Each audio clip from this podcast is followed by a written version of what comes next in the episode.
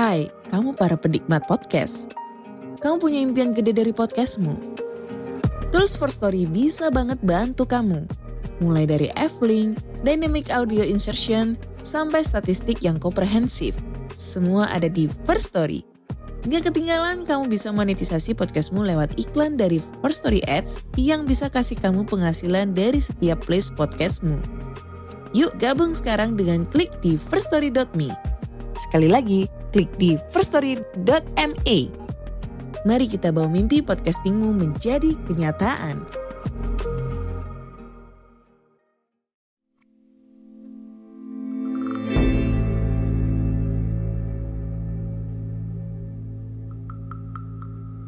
Assalamualaikum warahmatullahi wabarakatuh. Jumpa lagi di Nyeritain Horor Podcast. Seperti biasa, pada kesempatan kali ini aku akan menceritakan kisah horor yang sudah dikirimkan oleh teman-teman kita.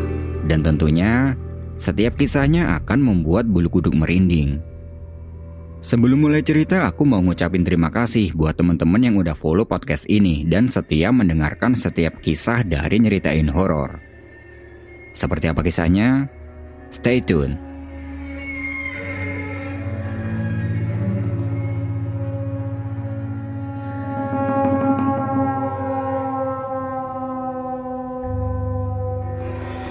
Berawal dari ajakan mendaki gunung. Hari itu, Mira dan satu temannya lagi ini sedang makan di kantin sekolah. Dan tidak lama kemudian, ada satu temannya lagi yang datang. Eh, kalian berdua mau ikut nggak? Ucap Indri, temannya yang baru datang itu. Ikut ke mana, Indri? Temanku anak IPS 3, mereka ngadain pendakian ke Gunung Lawu. Ah, nggak deh, Aku nggak pernah daki-daki gitu. Makanya biar pernah ikut aja. Banyak kok anak-anak kelas lain yang ikut. Indri ini orangnya sedikit tomboy dan periang. Dia gampang akrab dengan orang yang baru kenal. Oh iya, temannya Mira yang satunya lagi adalah Dona. Mereka bertiga ini bisa dibilang bestie banget, ke mana-mana selalu bareng. Nah, karena Indri mau ikut rencana pendakian itu, jadi mau nggak mau Mira dan Dona pun harus ikut. Karena kalau nggak bertiga itu rasanya kayak kopi tanpa air. Bukan cuma tanpa gula, tapi tanpa air juga.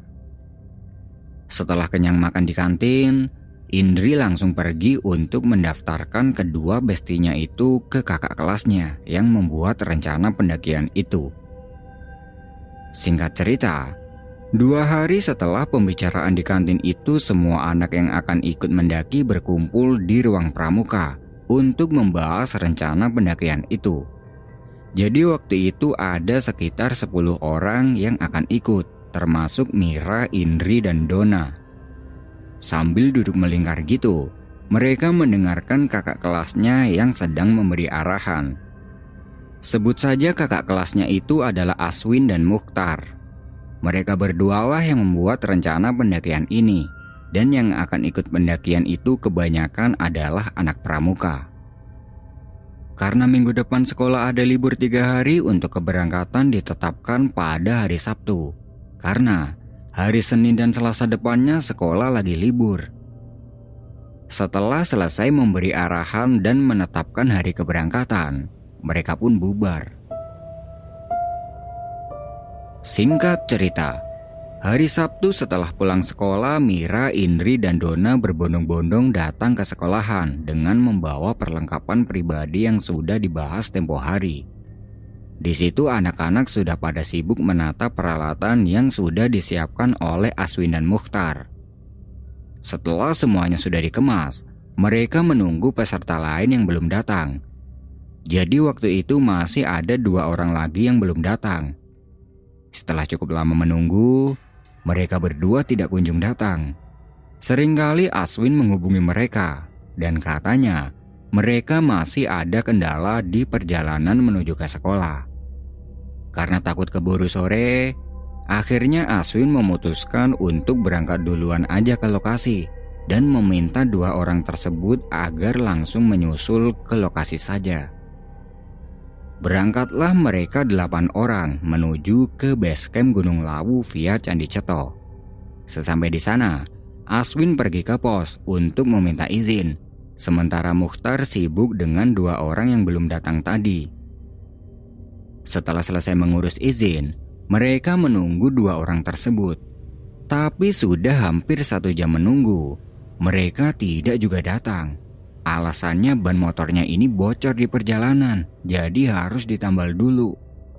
Karena takut keburu malam, Aswin mengambil keputusan untuk membagi rombongan ini menjadi dua grup.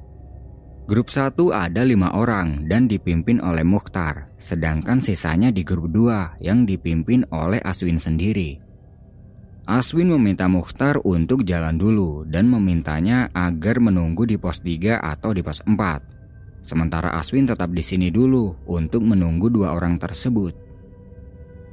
Nah, Waktu itu Aswin membawa tali rafia dengan tujuan untuk safety, siapa tahu nanti dibutuhkan.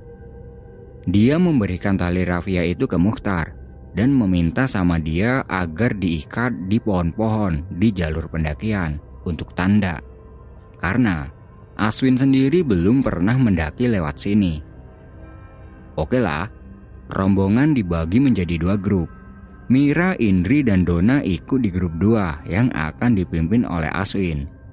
Kemudian, Mukhtar dan tiga orang lainnya memulai perjalanan. Mereka sengaja membagi grup menjadi 4 dan 6 orang dengan tujuan biar nggak ganjil. Karena kalau ganjil itu mitosnya ya gitulah. Sekitar 30 menit kemudian, kelihatan tuh dua orang cowok datang yang tidak lain mereka adalah orang yang sedang ditunggu. Maaf mas, tadi ban motornya bocor, jadi harus ditambal dulu. Ucap salah satu dari mereka. Ya udah nggak apa-apa, parkirin motornya, cepet. Pinta Aswin. Setelah diparkir, mereka tanya. Yang lain mana mas, kok cuma berempat? Mukhtar udah jalan dulu, habis ini kita nyusul. Jawab Aswin. Indri yang orangnya tomboy sempat memarahi mereka Kalian ini mesti nggak tepat waktu dan segala macam. Karena sebelumnya, dua orang itu yang mengajak Indri.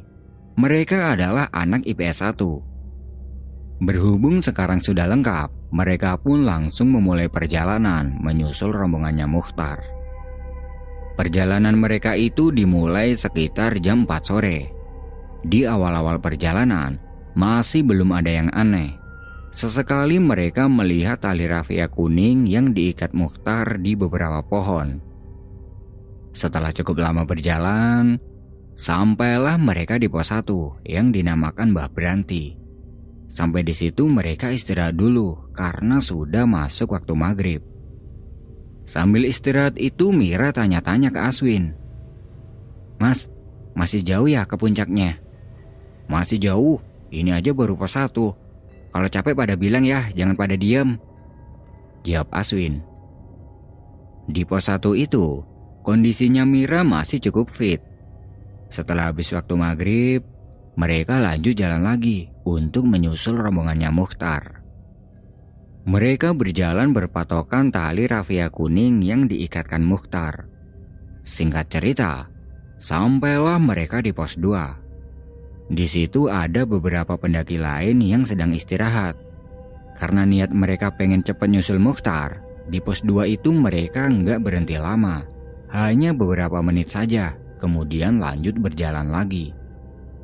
Di perjalanan menuju ke pos 3, beberapa kali mereka sempat bersimpangan dengan pendaki lain yang mau turun. Dan Aswin bertanya pada beberapa pendaki itu. Mas, Tadi di pos 3 lihat ada rombongan yang jumlahnya empat orang nggak? Dua cowok dan dua cewek. Waduh, kurang inget mas. Soalnya di pos 3 tadi ada beberapa orang yang lagi istirahat. Oh gitu. Ya udah deh mas, makasih ya. Ya, semangat ya. Mereka terus berjalan dengan pelan. Setelah cukup lama berjalan, di depan terlihat ada sebuah bangunan kayu yang mungkin itu adalah pos 3. Mereka langsung menuju ke bangunan kayu itu. Tapi, di situ mereka tidak melihat rombongannya Mukhtar. Dan kondisi di pos 3 itu sangat sepi. Lah, tadi katanya di pos 3 ada banyak orang. Tapi, ini kok sepi banget. Terus Mukhtar dan yang lain kok juga nggak ada? Tanya Mira dalam hati. Di situ mereka istirahat. Dan ketika sedang menikmati istirahatnya, tiba-tiba dari kejauhan terdengar ada suara cewek yang minta tolong, bebarengan dengan suara ketawa. Mas, itu suara siapa? Tanya Mira. Pendaki lain mungkin di bawah. Jawab Aswin sambil memasang telinga mendengarkan suara itu. Tidak berselang lama, suara minta tolong dan ketawa itu hilang dan mereka lanjut istirahat. Nah, ketika yang lain sedang istirahat, kelihatan Aswin ini tampak panik. Dia mondar-mandir di sekitaran bangunan kayu ini sambil mengeksplor keadaan sekitar pakai senter. Mas Aswin, nyari apaan? Tanya Indri. Gak nyari apa-apa, lagi liatin jalurnya nih. Jawab Aswin menghentikan kegiatannya. Terlihat dari raut mukanya Aswin ini sangat gugup, gak tahu karena apa. Mira yang menyadari itu hanya diam saja dan tidak berani bertanya. Lalu, tiba-tiba Aswin ngomong ke mereka semua. Eh, ayo ayo lanjut jalan lagi, biar gak kemalaman. Jadi nada bicaranya Aswin ini seperti sedang menyembunyikan sesuatu. Mungkin dia habis melihat sesuatu di tempat ini. Mereka semua langsung berdiri dan lanjut berjalan meninggalkan bangunan itu.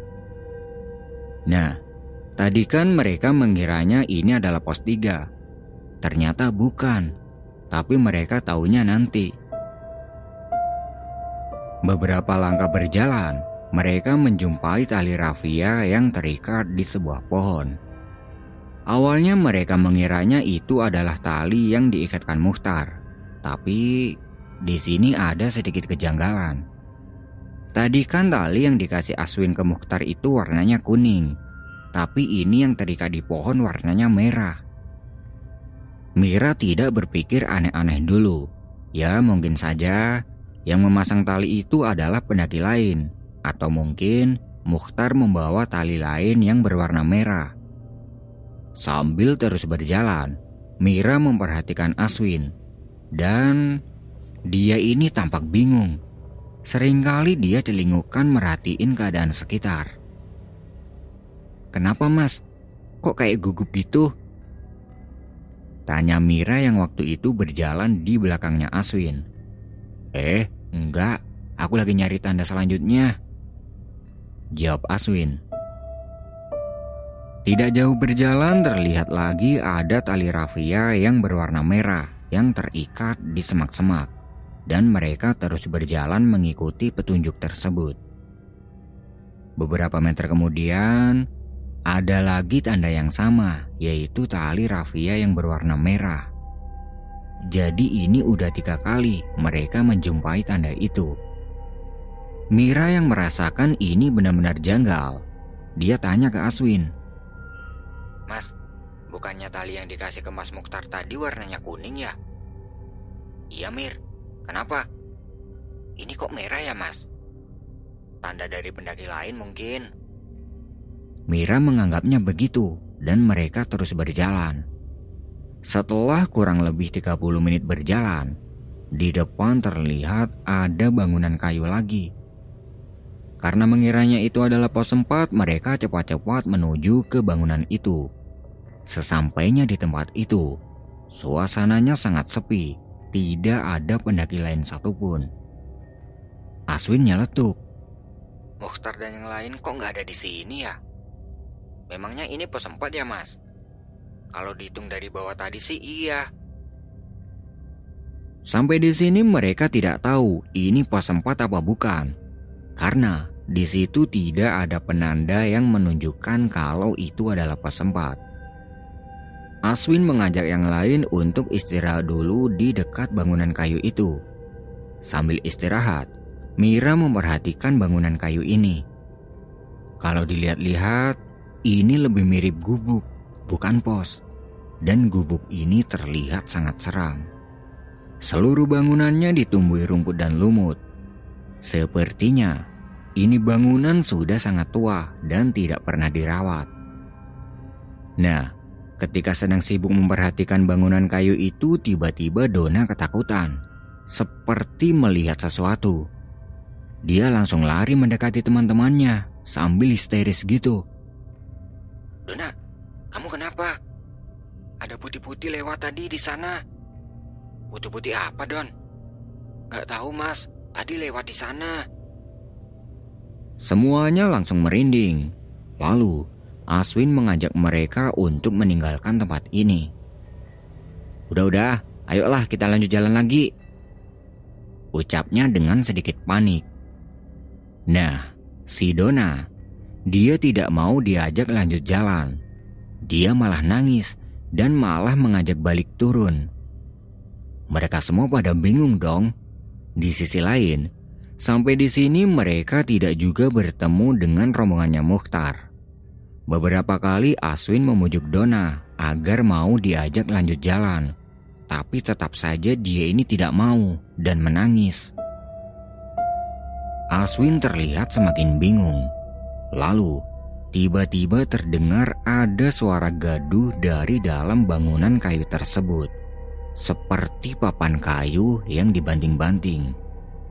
Spontan mereka semua pada diam, dan suasana malam ini benar-benar mencekam. Mas, gimana ini? Lanjut jalan naik apa gimana? Tanya Faris, salah satu orang yang datangnya telah tadi. Karena malam itu sudah menunjukkan jam 9, akhirnya Aswin mengambil keputusan untuk nginep dulu dan tunggu sampai pagi. Aswin mengajak mereka untuk naik ke atas sedikit, karena di sana terlihat ada sebidang tanah yang datar. Sampai di sana, ternyata tempatnya ini tidak begitu luas, sekitar 3 kali 4 meteran. Tapi cukuplah kalau buat diriin dua tenda Aswin langsung mengeluarkan tendanya dan dipasang. Kemudian mereka duduk melingkar sambil membuat minuman hangat. Sempat ada rasa jengkel pada Mukhtar. Karena tadi kan mereka sudah janji untuk bertemu di pos 3 atau di pos 4. Eh, sekarang malah ninggalin duluan. Dona yang tadi ketakutan sekarang sudah agak tenang. Lalu, dia bilang pada yang lain kalau dia nggak mau lagi nerusin perjalanan ini. Kalau udah pagi dia mau balik turun aja. Sampai-sampai dia ini nekat balik turun sendiri, misalkan yang lain nggak mau. Mereka menenangkan Dona, dan Aswin menuruti permintaan si Dona.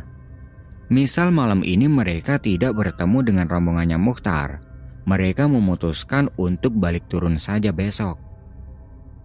Karena malam semakin larut, Aswin mengajak mereka untuk istirahat.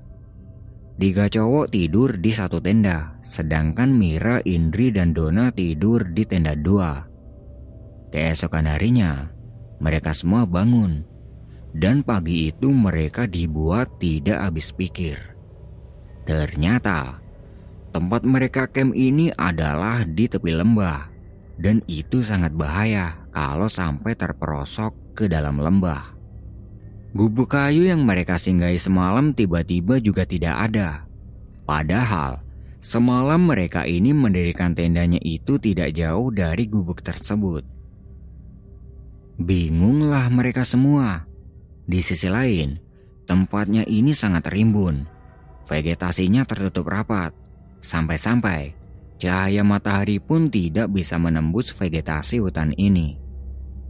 Aswin mengajak dua orang yang cowok untuk cepat-cepat membereskan tendanya. Setelah itu, mereka cepat-cepat meninggalkan tempat ini. Mereka semua berjalan naik. Seringkali, Aswin menebas semak dengan tangannya untuk membuka jalan. 30 menit kemudian, akhirnya mereka sampai di tempat yang vegetasinya sedikit terbuka dan juga terlihat ada jalan setapak. Mas, kayaknya ini jalur pendakiannya deh. Ucap Faris. Iya Riz, ini emang jalurnya. Jawab Aswin. Dia yakin kalau ini adalah jalurnya karena terlihat ada bekas jejak sepatu di jalur itu.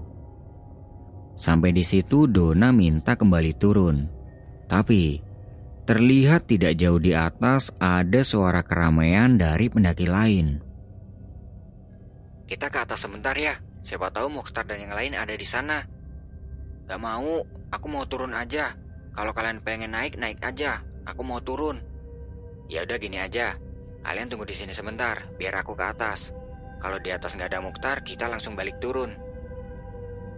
Oke lah, mereka berlima duduk di pinggir jalur.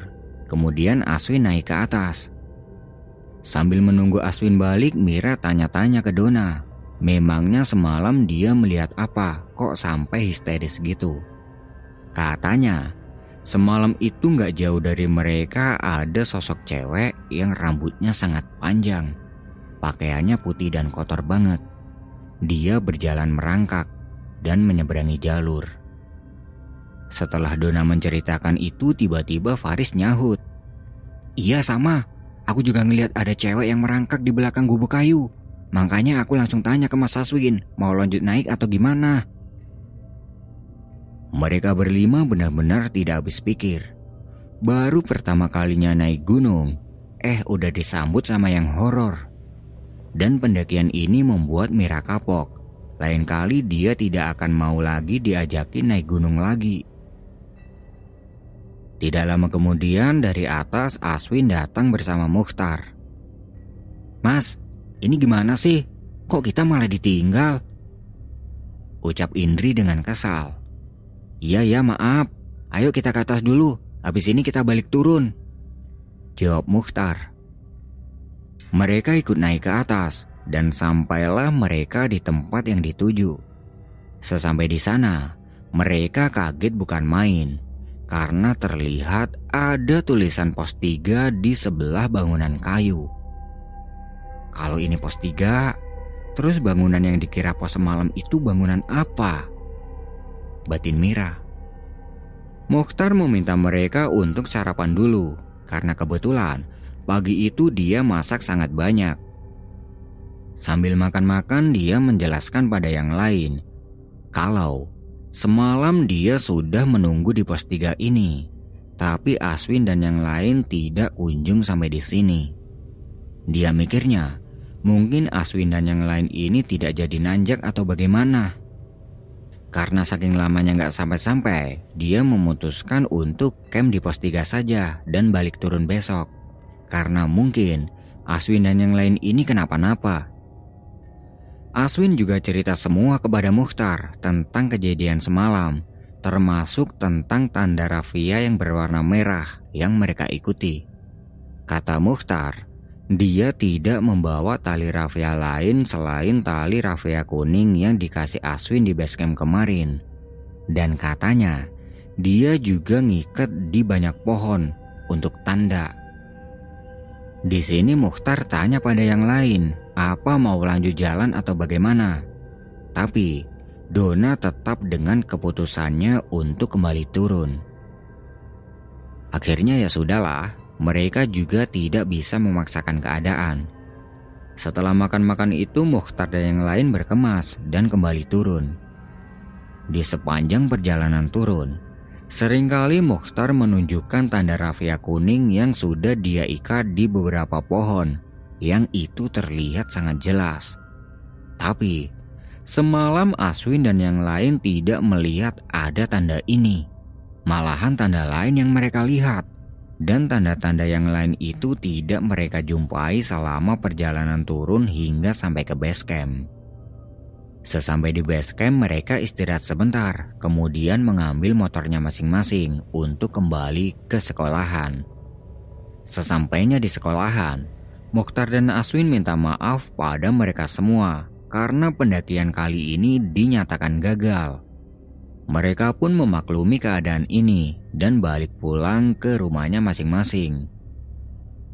Semenjak kejadian itu, Mira sudah kapok kalau harus naik gunung lagi. Tapi kapoknya itu hanya beberapa saat. Malahan, sekarang dia suka aktif di kegiatan pendakian setelah ada salah satu temannya dulu yang mengajak dia mendaki ke Gunung Perahu. Artinya dia ini nggak kapok justru malah ketagihan untuk mendaki lagi, tapi tidak dengan mendaki ke Gunung Lawu.